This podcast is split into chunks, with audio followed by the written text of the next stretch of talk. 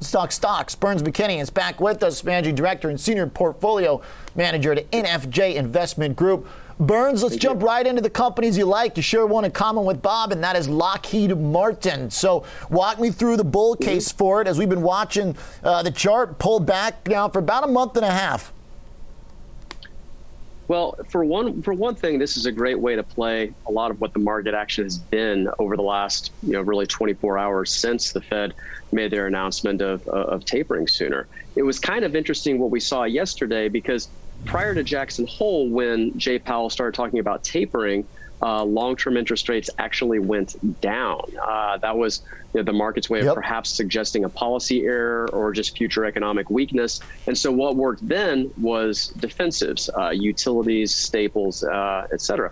Whereas what was kind of interesting yesterday was that they started talking about tapering a little bit more, and you know we didn't have a taper tantrum. If anything, the long-term yields actually went up, and you know that to me is fascinating. It's a little bit counterintuitive relative to what they've been doing because it perhaps says the market is focusing more on the reasons they can taper than the outcome. The market's focused on the fact that you know this indicates that the economy can handle this, that there's a little bit of economic strength. We're not looking at weaker, uh, you know, substantially weaker economic growth down the road. Rates went up.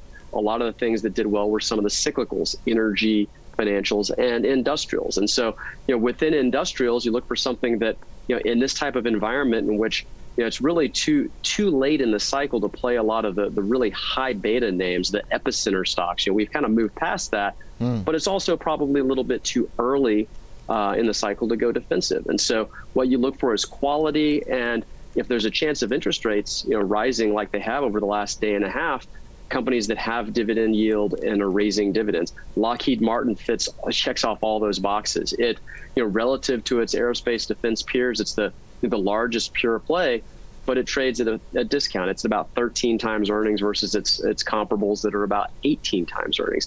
You have a three percent dividend yield. That's the best dividend yield in the group, and it's not just high because uh, the stock's gone down, it's high because they've been raising it. They they hiked the dividend by I believe eight percent earlier this year.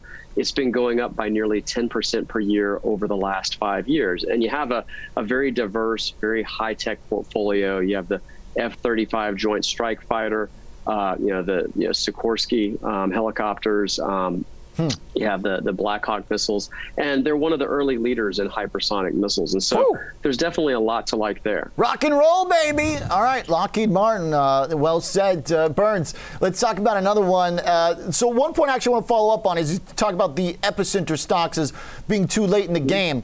I see a Carnival Cruise and an airline chart that's today looking pretty decent. Uh, is it uh, attempted, uh, you know, time to nibble or just steer clear?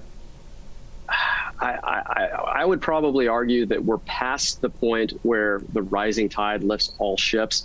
You know, typically what happens in the beginning of an economic cycle is you have a lot of the names that were really crushed. Again, those epicenter stocks are the ones that bounce back the hardest. The reason for that is because you know when they really hit their lows, they become almost binary plays. This is going to rocket back up, or it's or they're just going under. Yeah. And so they bounce the hardest. That's that's always what happens earliest in the cycle, the first year of the cycle.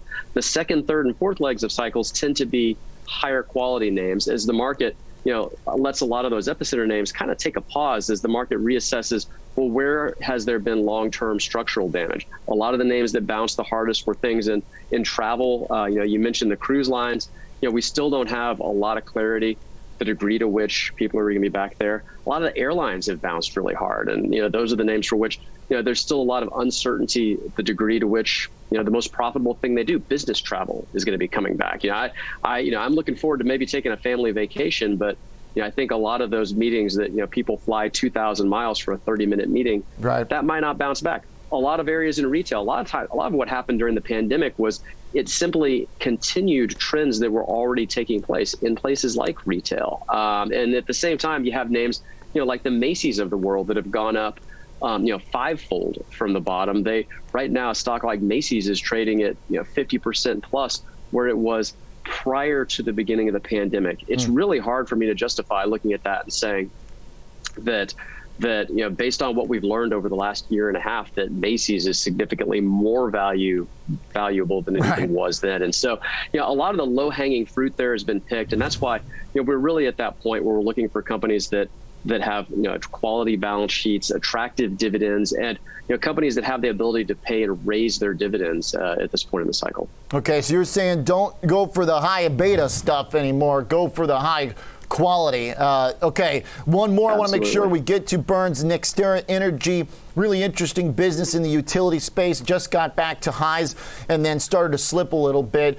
Uh, are these uh, companies in the utility uh, sector? Do you have to be particular in what you pick? Is there a risk of uh, negative response if yields do start to rise, or is there a secular uh, renewable energy element here that can outweigh that?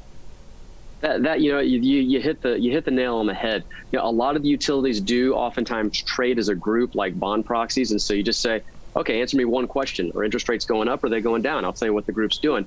But NextEra is a little bit unique there in that they they do offer some secular trends. They you know on top of being uh, you know the the electric utility leader in Florida, which you know, in and of itself is a good space to be. You have great demographics, you have a friendly regulatory environment, but more interestingly, is they've positioned themselves as the U.S. leader in clean and renewable energy and things like like like wind, solar, natural gas, and so they certainly deserve a premium based on that focus on renewables. And you know, looking at you know what a lot of the investment, the a lot of the infrastructure bill that at least has been proposed, there are, are certainly some some some tailwinds that they may benefit from um, going forward based on that. All right. Uh, like the details and the explanation, Burns, very thorough. Obviously, you know all the stocks in and out. Thanks for giving us the walk through the explanation. Good to have you here. Thank you. It's always a pleasure. Yes, sir. Thanks. Burns McKinney, Managing Director and Senior Portfolio Manager at NFJ Investment Group.